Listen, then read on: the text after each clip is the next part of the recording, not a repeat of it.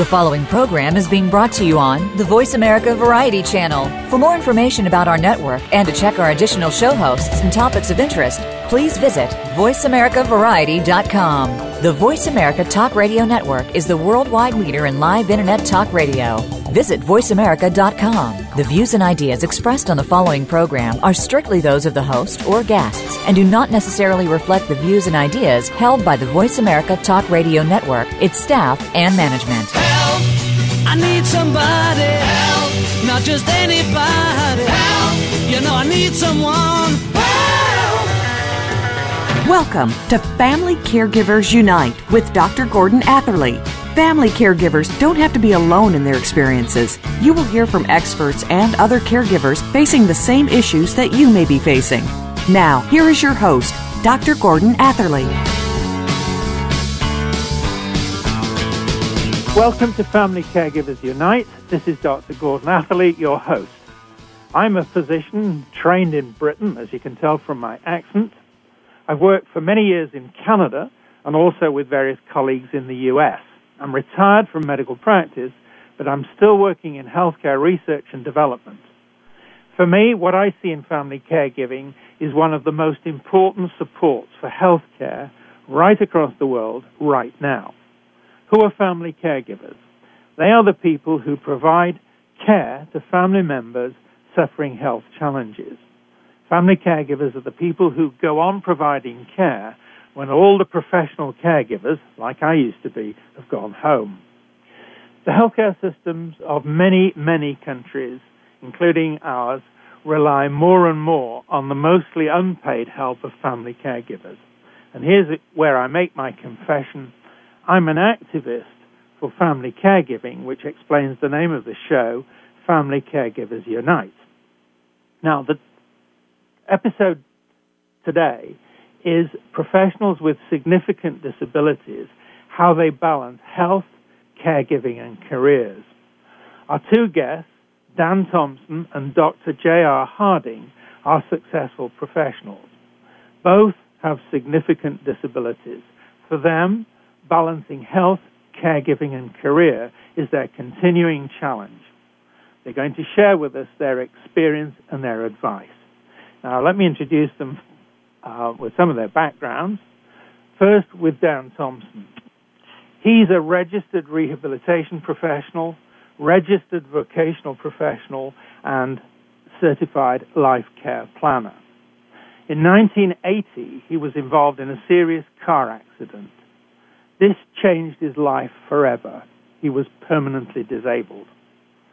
After discharge from hospital, he founded the London and District Sports Association. He played wheelchair rugby.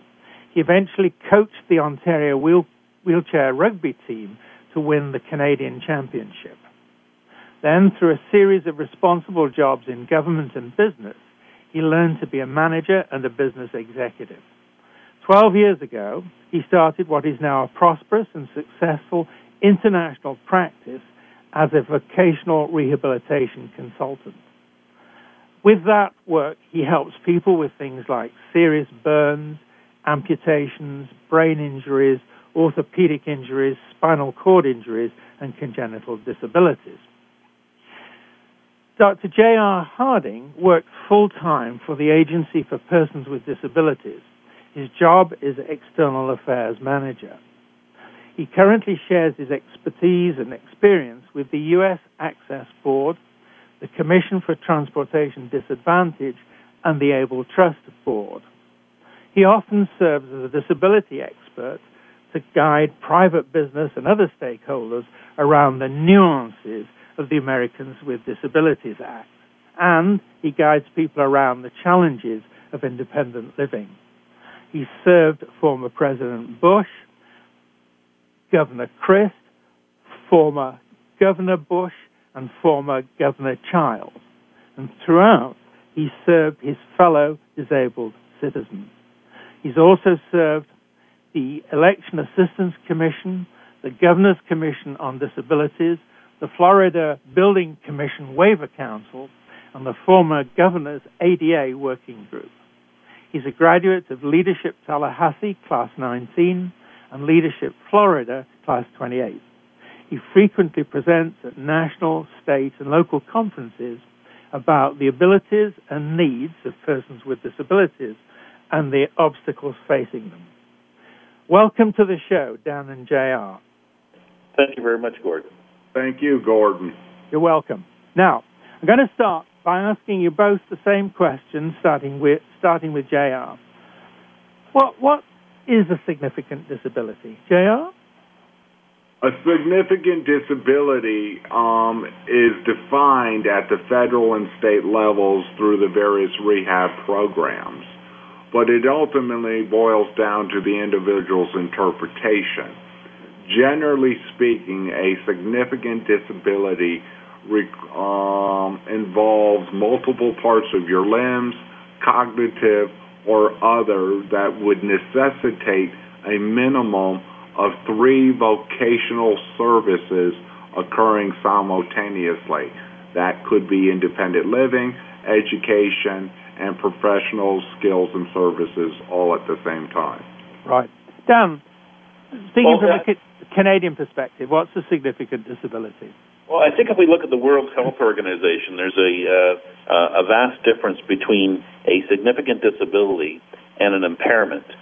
And I think uh, if I can speak firsthand, although I have a quote-unquote severe disability with high-level quadriplegia, Um, I do not let that impair me or prevent me from trying to live life to its fullest in all activities of daily living as well as in my professional career. And I think that's the big difference between a disability and an impairment. Right. Let's go to the next question, which really flows from what Dan was just saying. What does a significant disability mean to you? Dan, you've already partly answered that, but please carry on. What, what does it mean to you to have a significant disability? Well, because I uh, deal in the litigation arena on a regular basis, in that I offer litigation support to uh, uh, personal injury lawyers as well as to insurance companies, uh, what we're looking at is uh, um, catastrophic impairments. That's what the legislation usually talks about. So as J R alluded to, what you're looking at is uh, people who have either spinal cord injuries, amputations. Um, you're also looking at uh, uh, brain injuries, and there's a whole host and a whole mechanism in which to determine what a quote-unquote catastrophic injury is. And, however, having that doesn't necessarily translate into preventing you from living life to its fullest. And I've always believed that if you look at the glass half empty, glass half full, that in reality, you know, things are more full than they are empty, depending on your perspective, and as J R alluded to, how you see things or how you perceive. Right. J R, what does a significant disability mean to you? Well, I would agree with many of the principles Dan has just articulated, but I would take it a step further. A significant disability, in my viewpoint, would be anything physical or psychological that requires you to, let's say, pre-plan, pre-organize, and balance beyond that of someone without any kind of known, recognized, or accepted sets of challenges. And so all it just means, in my view, that in the game of life, you just have to play a better game, poker game than someone else, because just because you're not able to walk doesn't mean you're not able to contribute. Just because you're not able to see doesn't mean you can't navigate the web uh, page and the internet and the information technology world. And so a significant disability, in, in my eyes, just means that you have some both overt and interpersonal nuances that may take, for example, water skiing or earning a living or getting up every day a little more challenging than the next person. Right. Now, we're going to be going for a break fairly soon, so this next question, um, please, brief answers. How, what, how do you describe what happened to you to cause uh, the significant disability? J R? Oh, my first one, I tried to walk away from a physical fist fight my senior year in high school, and while doing the right thing, I was thrown on the ground and severed my spinal cord at the C five level.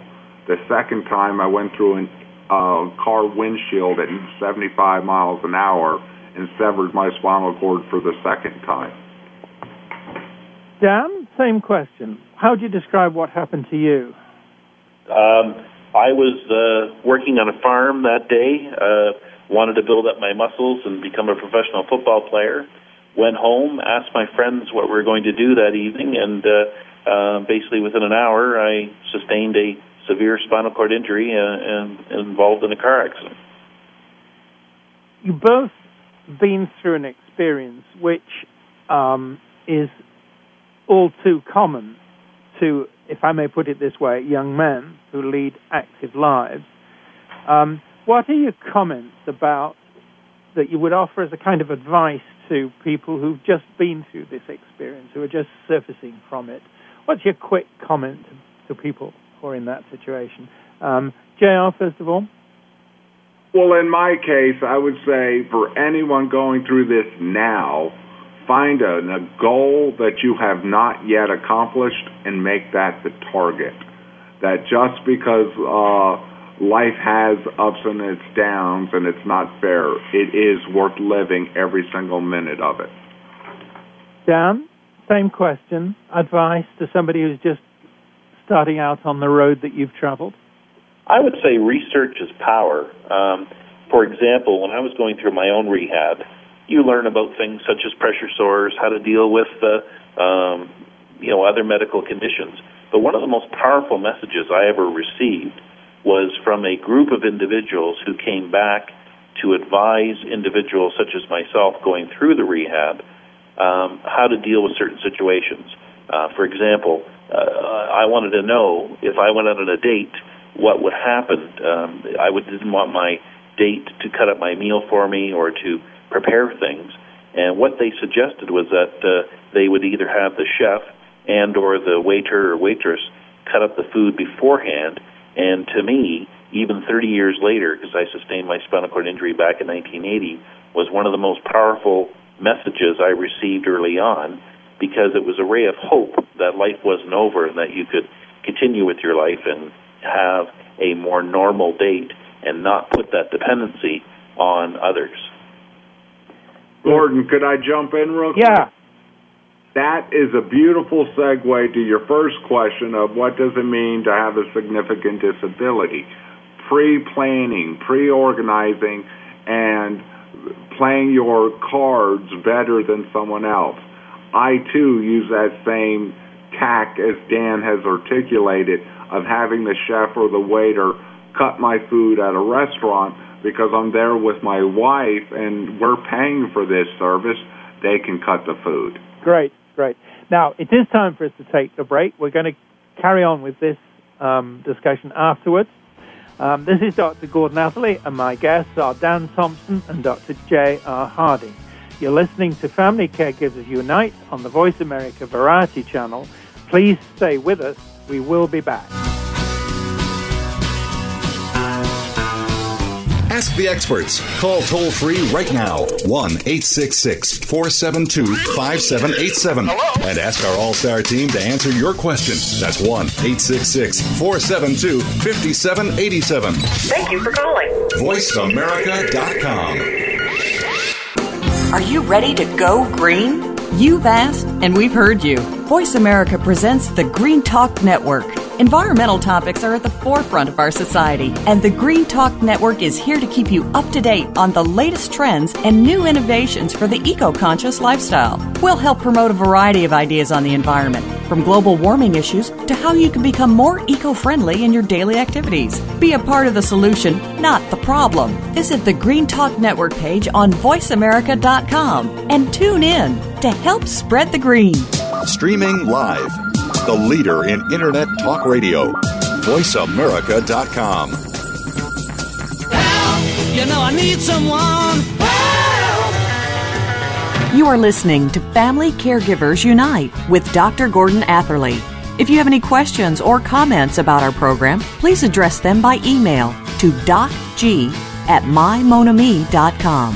That's doc, letter G, at my monami dot com. Now, back to Family Caregivers Unite. Welcome back to our listeners to Family Caregivers Unite and our two guests, Dan Thompson and Doctor J R Harding.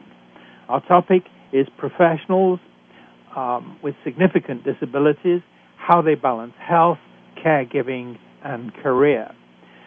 J R and Dan, you, you both have your own businesses.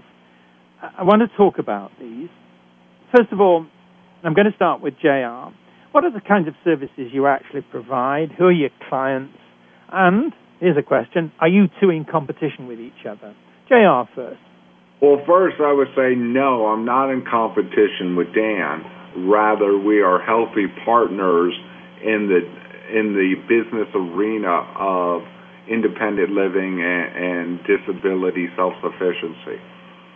My clients uh, vary anywhere from uh, the neighborhood kid who just got injured the other day to uh, private business who were, uh, was sued under the Americans with Disabilities Act, or uh, universities, colleges, and professional conferences that are trying to shape the delivery of services to greater enhance the likelihood that the fifty-four million Americans are able to move from dependency of government services to self-sufficiency of a uh, law-abiding, uh, contributing member of society. Dan, services you provide, your clients, and whether you think you're in competition with J R. Sure. Um, as you alluded to in my introduction, I am a certified life care planner, a registered vocational professional, and registered uh, uh, rehab professional. What that means is that I provide litigation support to personal injury lawyers and insurance companies.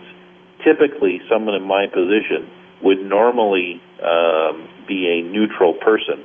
However, I find that in my practice, uh, I would say that eighty percent of my work is on the defense side. In other words, I'm usually representing the insurance company to ensure that people get what's reasonable and necessary and not uh, what's greedy and over the top, as I would put it, or, um, you know, basically uh, uh, someone who's going to exploit the system or try to get more than what they really need. And it's been my firsthand experience that money doesn't necessarily make you happy. Uh, you obviously need certain equipment. You're going to need wheelchairs or, or whatever your disability requires. You're going to need caregiving, which is obviously the topic that we're talking about today. But I think if you have um, uh, more money, then you're not going to earn a living, and as such, you're not going to appreciate the things that come your way. And so um, I would agree wholeheartedly with uh, J R that we're not in competition with each other. I think what we're trying to do from perhaps slightly different perspectives is improve the quality of life for people with disabilities and uh, hopefully give them what's needed to allow opportunities to explore uh, everything from social uh, activities to uh, business pursuits, which is what we do on a regular basis, and everything else. And to for me to get to where I am right now was a accumulation of, of uh, activities. Uh, I've had other businesses in the past that perhaps we may talk about later uh, that has uh, been able to allow me to become a certified life care planner, registered vocational professional, and registered rehab professional. Okay, that's the, really the next question, which is going to be, again, to both of you, starting with Dan. What got you started in, in getting a business of your own? And particularly, what are the things that gave you, and maybe still give you, the greatest challenges? Dan? Sure. Well, when I first sustained my uh, spinal cord injury way back in nineteen eighty, I was sixteen years of age and didn't have a clue as to what I was going to do for the rest of my life. One of the first things I was able to uh, uh, try was radio broadcasting. And although I haven't pursued a career in that area, that experience has provided me with a skill set on how to uh, use my voice, how to uh, use the media in which to uh, portray a positive image for people with disabilities.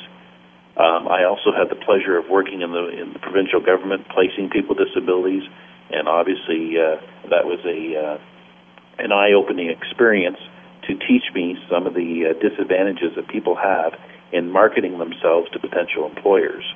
I've also acted as a consultant selling voice recognition systems. We set up a company with public on the Alberta Stock Exchange. uh, raised fourteen million dollars in the public offering. And again, I was able to use my disability in certain situations. For example, when we try to raise the first couple million dollars, I remember we had a presentation for Mister Frank Mersch, who was the president of Altamira at the time. And I remember his entourage uh, coming into the room. They told me that I'd be lucky to have two minutes of his time. So I strategically placed myself uh, away from the desk. And as soon as Mister Mersch entered the room, I said, "Hey, Frank, get that chair for me, would you?" And, of course, uh, that sure got his attention. Now, if I was able-bodied, my response may have been perceived as being, you know, uh, maybe not a very nice person. However, getting his attention, showing him, um, you know, the benefits of using voice recognition technology, he had to be dragged out of the room an hour later, and that was the uh, start of getting the seed money for our public offering, and everything else flowed from there. J R? Same question. What got you started? What are the things that give you, maybe, uh, certainly gave you, and maybe still give you the greatest challenges? Dan? Well, thank you. Mine is similar to Dan's beginning. I was to go off to college and play American football at a six foot five individual, and life changed. Back then, there was no um, equality of access, no protections under the law. And I went to college really just to learn how to read and write, because um, I didn't study very hard in, uh, during the primary school years. Coming out of college, the uh, teaching, like Dan, there was nothing wrong with my voice. So I thought that uh, teaching school would be an appropriate, meaningful, respected vocation Um, within and within our systems, and it was the only environment that was somewhat accessible. And as I was completing my undergraduate degree, the Americans with Disabilities Act occurred, and they needed individuals who could go from the private sector to the disabled sector freely and be accepted in both domains extremely well. And so perhaps I had a little luck on my side, and perhaps I had my own little personal challenges driving me, because I knew I belonged in the community and would not be relegated to uh, the back of the door or through the kitchen, or could not go to the football game. So having said that, I then began my career teaching, but the uh, limited remuneration within the teaching field was not adequate enough to meet my daily living needs, and pursued some advanced degrees. While pursuing the advanced education, I was, was able to segue into public policy, having been accepted by those on the able side of the world, to introduce them, hold their hand them, and walk them through the world of disabilities, and basically allow them to know it's okay, no one's contagious, and we're certainly not going to bite. And I have subsequently found a very prosperous domain for me to use my gift of as a community resource to unite the world, tear down the barriers, and have a more inclusive environment. Um, in terms of You know, what are my day-to-day obstacles? Mm-hmm. Well, it's just maintaining my health, maintaining my core dependencies, so they are really a, a small part of me, and that when I'm breaking down barriers with new um, domains in the private sector, and, and creating venues for other people with disabilities to show their abilities, I think it is the hardest part not to overwhelm the less informed environments with all of our baggage, our wheelchairs, our voice-activated computers, our personal care assistants, and so forth. I'm going to ask you a question that flows from things both of you have been saying. What are the things that give you the most job satisfaction, and why do they give you that satisfaction? Now, again, we're going to we're running into a break, so fairly brief questions. J R first. For me, the, the greatest satisfaction is knowing that I've changed the world for the better, and that any problem that I have been able to correct is not my problem. It's a broader community problem, and thus have created greater access. And I'm able to see it every day in my community, town, state, and nation. Right. Dan, same question. What I would, I would say the most satisfaction that I uh, receive is pushing the limits. Um, I've always used the analogy that if you shoot for the stars and you get to the moon, you've gone pretty far, whereas if you only uh, basically shoot for uh, the sky, then obviously uh, you've got a shorter drop. So I've always tried to push the envelope, try to uh, uh, do the best I can with what I've got, and uh, I think it's brought me pretty far in life. Let's just, again, this is terribly brief because we're running into the break. Quick words of advice from you both for people who are thinking about their own businesses as a way of life. What are the, what is the sort of brief advice you would give them? Dan first. I would say uh, do as much research as possible. Understand what it is that you want to do. Uh, most people uh, don't have a clue uh, as to how to run a business, and usually it starts from a hobby or an interest that you have. And then uh, it's a matter of developing, I guess, hopefully, who your target audience is going to be. But knowledge is power, and the more knowledge you have, the better off you're going to be. J R, your quick answer to that advice. I would agree. Dan um, is spot on. You must follow your bliss, because if you're following your bliss, your enthusiasm for your work will never uh, tarnish. And understanding what it is you want to be able to do. And then for those of us with significant disabilities, you have to be better at what you do than somebody else. Okay, we're going to go into our break now. It's time for us to pay the rent. Um, this is Doctor Gordon Atherley, and my guests are Dan Thompson and Doctor J R Harding.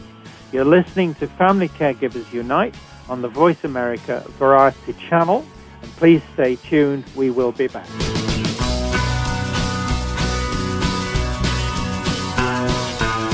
Talk, talk, talk. That's all we do is talk. Yeah! If you'd like to talk, call us toll free right now at one eight six six four seven two five seven eight seven. one eight six six four seven two five seven eight seven. That's it. That's it. voice america dot com. A merchant of hope is someone who has a positive impact on those who have either lost hope or never had it. Tune into a powerful program designed to provide the understanding, motivation, and the passion needed by caring and committed merchants of hope. Join Doctor Crystal Kirkendall each week for an inspiring program, Magnifying the Power of Merchants of Hope. Live every Friday at seven p.m. Eastern Time, four p.m. Pacific, on the Voice America Variety Channel. The Internet's number one talk station. Number one talk station. voice america dot com. Help! You know I need someone. Help! You are listening to Family Caregivers Unite with Doctor Gordon Atherley. If you have any questions or comments about our program, please address them by email to doc g at my monami dot com. That's doc, letter G, at m y m o n a m i dot com. Now, back to Family Caregivers Unite. Welcome back to our listeners to Family Caregivers Unite and our two guests, Dan Thompson and Doctor J R Harding. Our topic is professionals with significant dis- disabilities, how they balance health, caregiving, and career. Let's now talk about the caregiving aspect of this balancing. And I'm going to ask specifically the question, starting with J R, what caregiving you use, how dependent are, on it are you, and who organizes it for you? J R? Well, thank you, Dan. Um, since we need to be honest, I'm going to be honest. I am very dependent on others. I cannot shower, shave, go to the bathroom, dress, eat, or otherwise get ready for the day without somebody's help. I have a team of five who balance my daily needs from professional work to daily care. I have two primary personal care assistants because you cannot afford to have all of your eggs in one basket. People get sick, things happen, people can't travel all the time. And then the final piece about it is I organize and manage my care and create a seamless team where all the players are interdependent, interreliant, and honest and respectful for one another, so it is not a burden on any one person. Dan, same question. Caregiving you use, your dependency, and who organizes it? Um, I organize it all myself.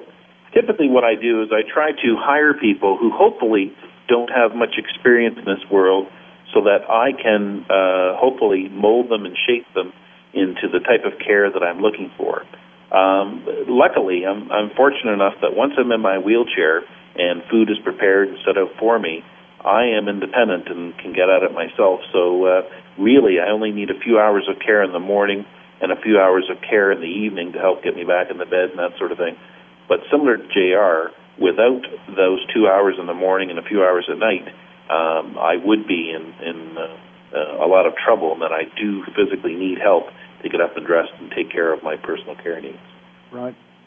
Now, the show, as I said when we started, is about family care, family caregivers. So I'd like to ask you both about your own experiences with family caregiving. So, starting with Dan, what is or has been the role of family caregivers in your lives? Well, I'm very fortunate that I have a very large family. I have seven sisters and one brother, and uh, I've had a lot of support over the years.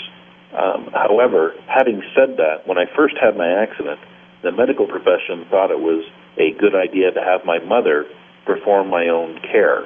And when she was doing personal things uh, with me, I don't think that was very appropriate. I think it's more uh, advantageous to have the personal caregiving outside of family members. This way, basically, your life is separate of them, and I don't think the dynamics of being a father, being a husband, being a mother, uh, whatever the case may be, is compromised as such, you know, with that situation. J R, same question. Well, I'd like to first piggyback on Dan's um, appropriate observation of separating caregiving from family. I, too, separate those two dynamics because it can significantly interfere with the quality of relationships. However, having said that, I, in my early years, not having such a big family as Dan, only one brother and a mother and a father, they, too, were trained to facilitate my immediate needs. They handled my immediate needs during my rehab training program uh, for the first six months of my life. But that is when we learned that it was appropriate in our case to separate caregiving from family and having kind of a Chinese wall there. Now, unfortunately, it does create a need for resources there to be able to make that separation, and that could be a motivating factor for people to start their own businesses, to have those resources.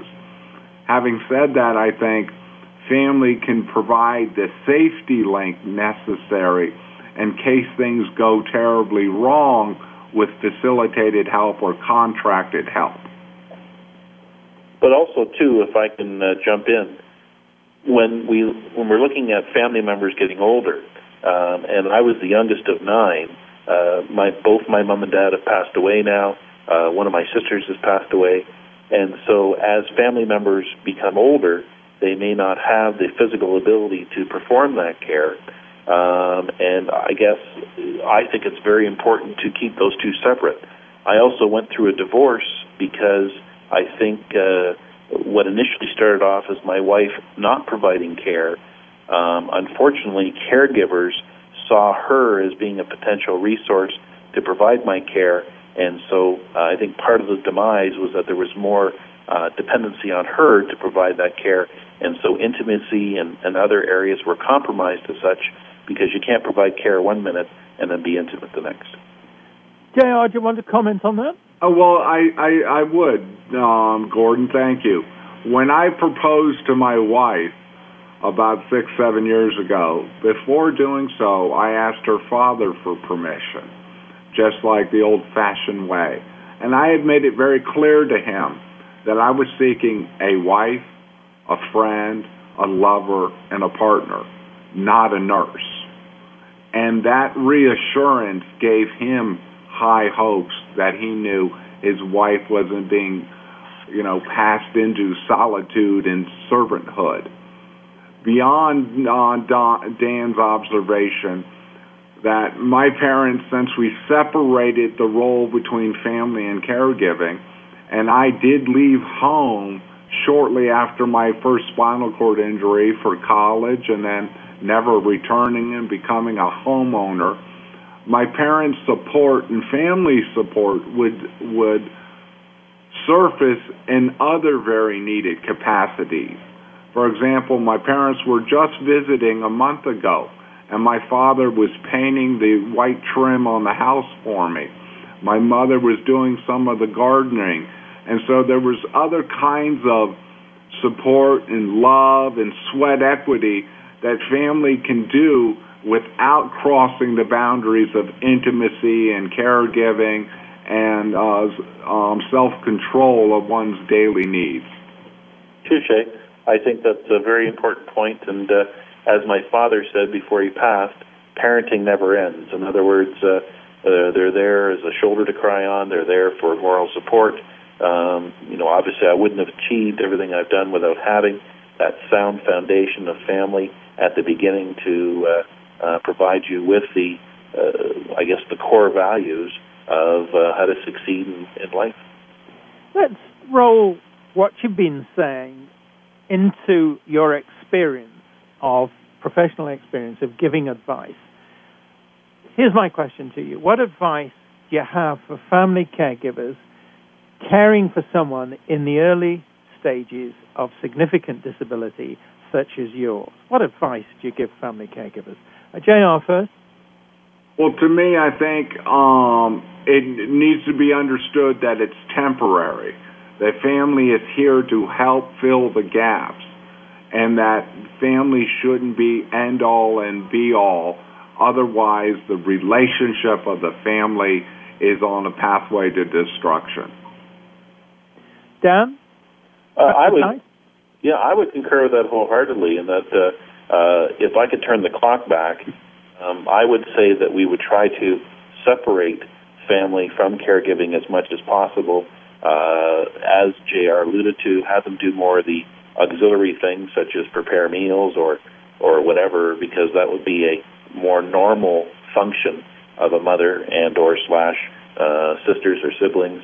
And then I think uh, in some circumstances, especially coming from a very large family and being the youngest and being doted on to begin with, to then compound that with having a severe disability, I think there were some times where um, siblings may resent the extra attention that one would get uh, that they may not be receiving as a direct result of the severe disability. Okay.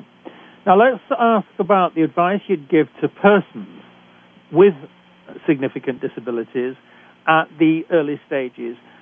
Uh, the advice would be on working things out in a way that's best for the relation, relationship between family caregivers and the person receiving care. Dan, what, what's your advice? Sure. I, I mean, again, I think knowledge is power. Uh, find out as much information as you can, one, about your own disability, uh, how it's going to impact on, uh, uh, on your activities of daily living, and then as such, try to formulate a plan that's going to enable you to um, live life to its fullest without or trying to minimize the amount of dependency on others. And then this way, as such, sisters can be sisters, brothers can be brothers, uh, you know, parents could be parents, and uh, as hopefully your relationship develops, you in turn can uh, become a parent yourself and or uh, provide the type of parenting for others. J R? Well, Dan, in, in my opinion, is spot on. And but every family and every individual is unique. It is about choices, it's about consequences, and about uh, rewards. And that while Dan and I have succeeded quite well by separating the families from daily caregiving and, and being able to maximize intimacy and our professional lives, I think that each individual going through this owes it to themselves, him or her, to find the best way to make these balances occur in their life to ultimately result in the greatest level of freedom, the greatest level of independence, and the greatest level of uh, self-sufficiency. Let's, uh, uh, okay, Dan? Dan? Well, I would agree with that wholeheartedly. And as an example, um, I have chosen to have a house in Arizona in the middle of forty acres, and the closest town is twenty minutes away. So your first perception is that you are isolated. Having said that, um, how long does it take you to travel in a metropolitan area from one end of the city to the other? It's about the same amount of time. And as such, if you look at it from that perspective, uh, despite having a severe disability, I am in a fairly remote area, and I'm able to uh, thrive, run a business, and as long as I have a computer and a telephone, I'm good to go.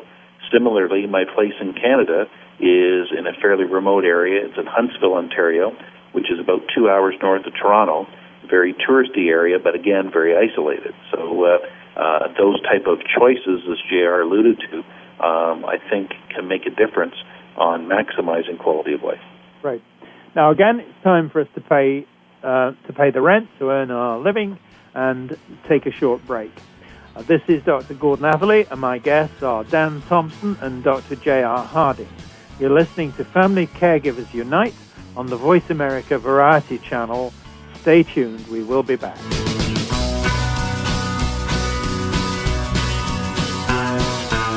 Talk, talk, talk.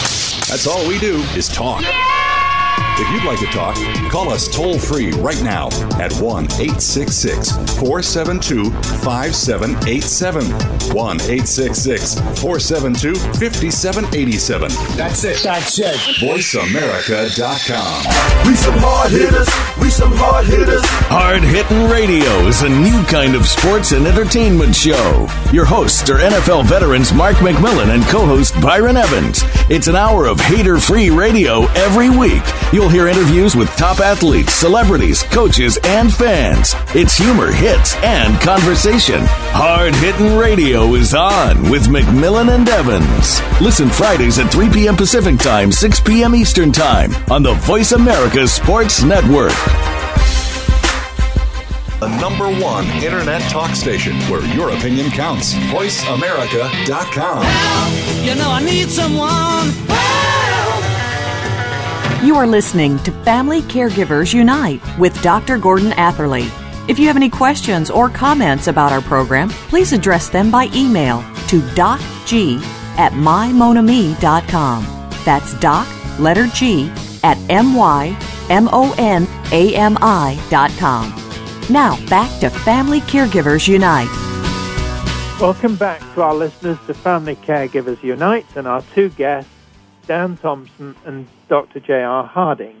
Our topic is professionals with significant disabilities and how they balance health, caregiving, and career. Now, I'm going to ask a question that's based on this supposition that you two, as individuals, are appointed by your governments to oversee the development of services for persons who do have to balance health, caregiving, and career, as you have done. So, what are the things that you would propose and why? J R first. Well, um, the first thing would be uh, a comprehensive work training program for anyone who wishes to go from dependency and segue into the work world at any level that they wish, whether it's modified construction, education, A, a, an attorney, uh, perhaps a certified rehab counselor, or a, a policy developer. So to have a unique workforce ability that would subsidize education and training with the expectation of them going to work. So the people who were sponsoring this uh, uh, uh, job training activity had a return on investment. That would be my first step. Okay. Let me ask, um, I'll come back to you on that particular point for your second step, but let me ask Dan now his first step. Well, I, I think we already have a plan in place in the province of Ontario uh, through the Ministry of Health, and it's administered by the Centre for Independent Living in Toronto, and it's called Direct Funding. And what they do is that they uh, budget uh, an amount, provide that to individuals themselves, and in turn, instead of using a government agency or a third party to hire, direct, and uh, enforce attendant care, they actually provide the monies themselves to individuals. It's up to them to account for the money, to budget, to do their own recruiting, and uh, to put the infrastructure in place to improve their quality of life. And I think that um, public policy, I think, is more empowering for the individuals. I think it uh, gives them the freedom to uh, pick and choose the attendants that they want, where otherwise they may be uh, delegated to them. And uh, I think it's, quote-unquote, a more normal way of hiring your own care. So are you saying to me that you would want to see that kind of program extended to other parts of Canada? Would that be your election platform? For sure, and they show that it's a, a cheaper model. Uh, you take out the middleman and that uh, you're not hiring a third party to administer the funds. And uh, I, I think uh, it's a, a more economical and a uh, more efficient way of uh, allowing people with disabilities to maximize their quality of life. Right. J R, please tell us about the second plank in your political platform. Well, the second plank, then, would be obviously an extension of what Dan was just speaking of. But I would add a caveat to the independent uh, living resources necessary. One, I would certainly subsidize the uh, caregiving role people have, having a cap on it, whether that's twenty thousand dollars, thirty thousand dollars. Um, and many states have it. Florida just now began something like that, but it is limited to only those who are willing to work or trying to work. So I would add a, a uh, kind of a responsibility piece that you're not entitled to it unless you're um, are willing to put in some sweat equity for it.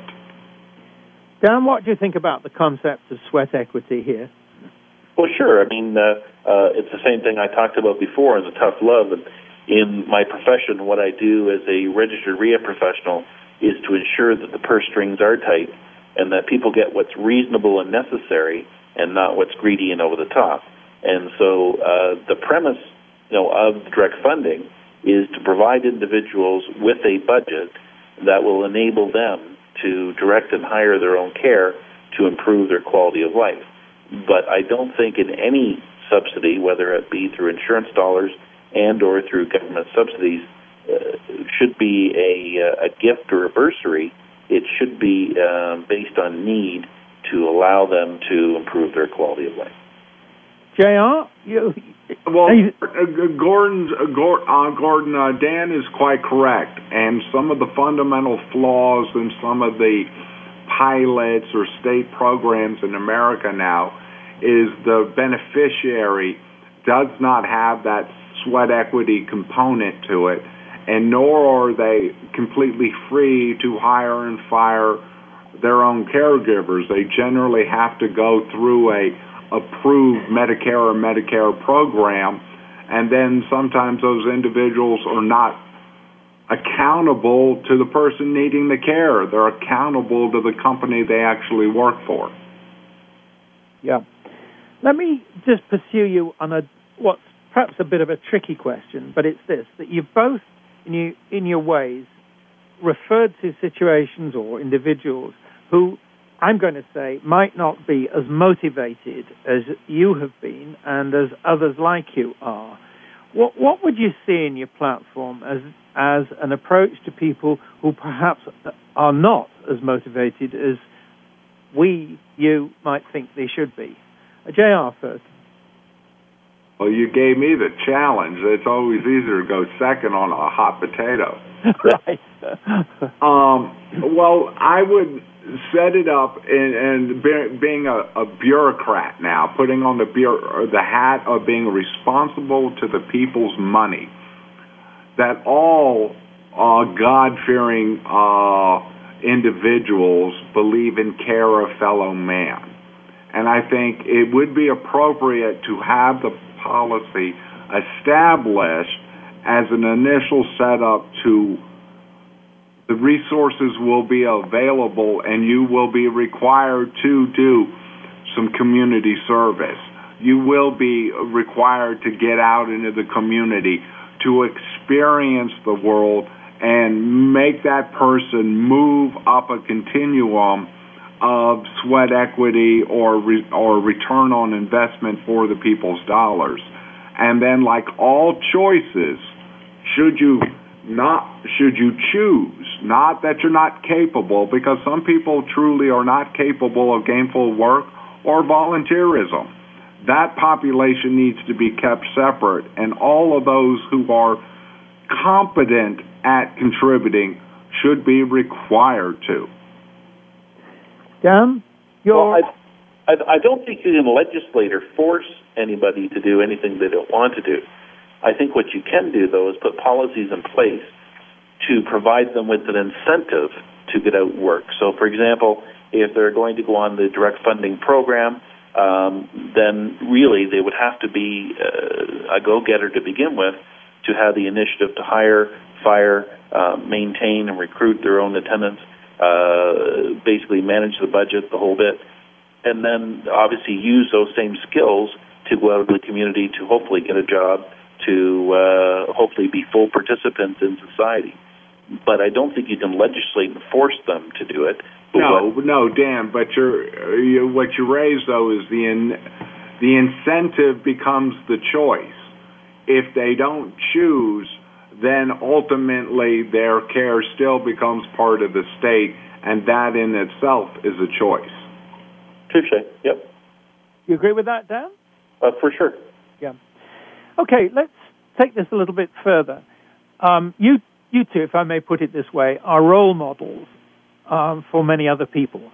Um, what about the other way around? Are there, for example, with Um, kids who are still in school, opportunities do you see for them to work with people like you who are moving ahead, um, getting a long way, but still need some input and some help? What, what do you see as an... Do you agree that there may be some opportunities there? And if you do, what are they going to be? J R first. Well, I'm not certain I understand your question correctly, so allow me to answer it this way. I believe I am inspired by younger people coming up the food chain today.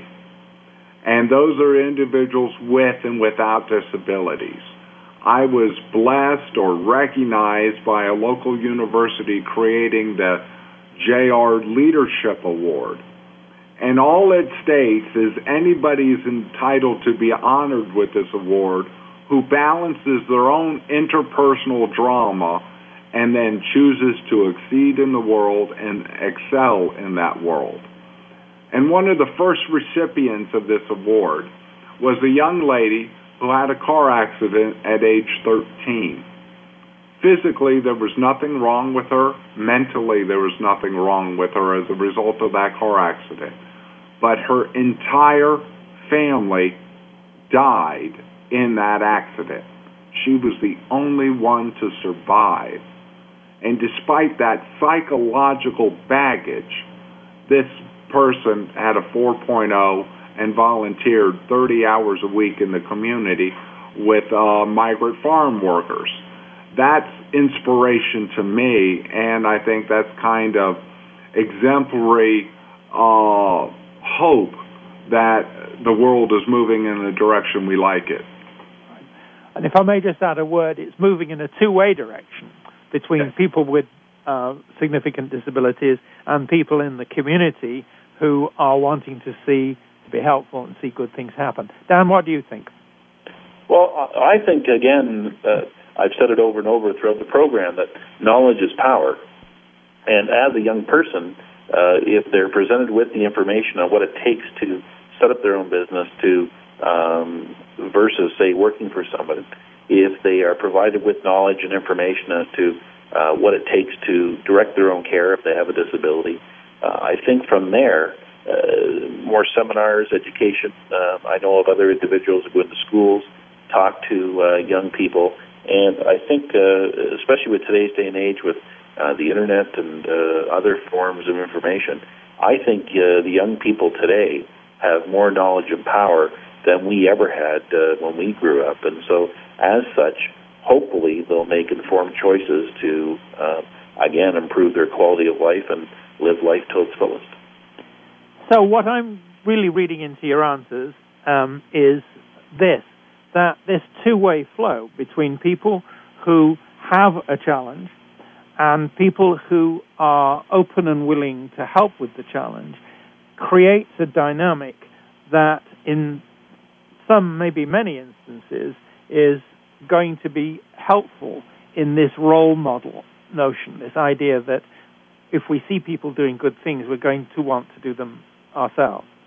Now, time um, has come to an end for this show, and I want, first of all, to say thank you to our listeners. And you've heard some very interesting and I think very well articulated and perhaps a little bit sensitively um, expressed questions of difficulty. Um, please would you email us with your comments and questions. Uh, the email address is um, in one of the um, uh, announcements that you'll hear. I want to say thank you to our guests, Dan Thompson and Doctor J R Harding, persons with significant disabilities. Thank you both for sharing your experiences of building successful, independent careers while balancing health and caregiving and family caregiving. You've pointed to changes that are needed if more people with significant disabilities are going to be successful in realizing their full potential for successful, independent, self-sufficient lives. Our next episode is about family caregivers and fetal alcohol spectrum disorders. Please join us, same time, same spot on the internet. Talk to you then. Thank you. Thank you again for joining us this week for Family Caregivers Unite with your host, Doctor Gordon Atherley. Please tune in again next Tuesday at ten a.m. Pacific Time, one p.m. Eastern Time on the Voice America Variety Channel. And until then, we hope our program will help make the coming week easier and more hopeful. And I do appreciate you being mine.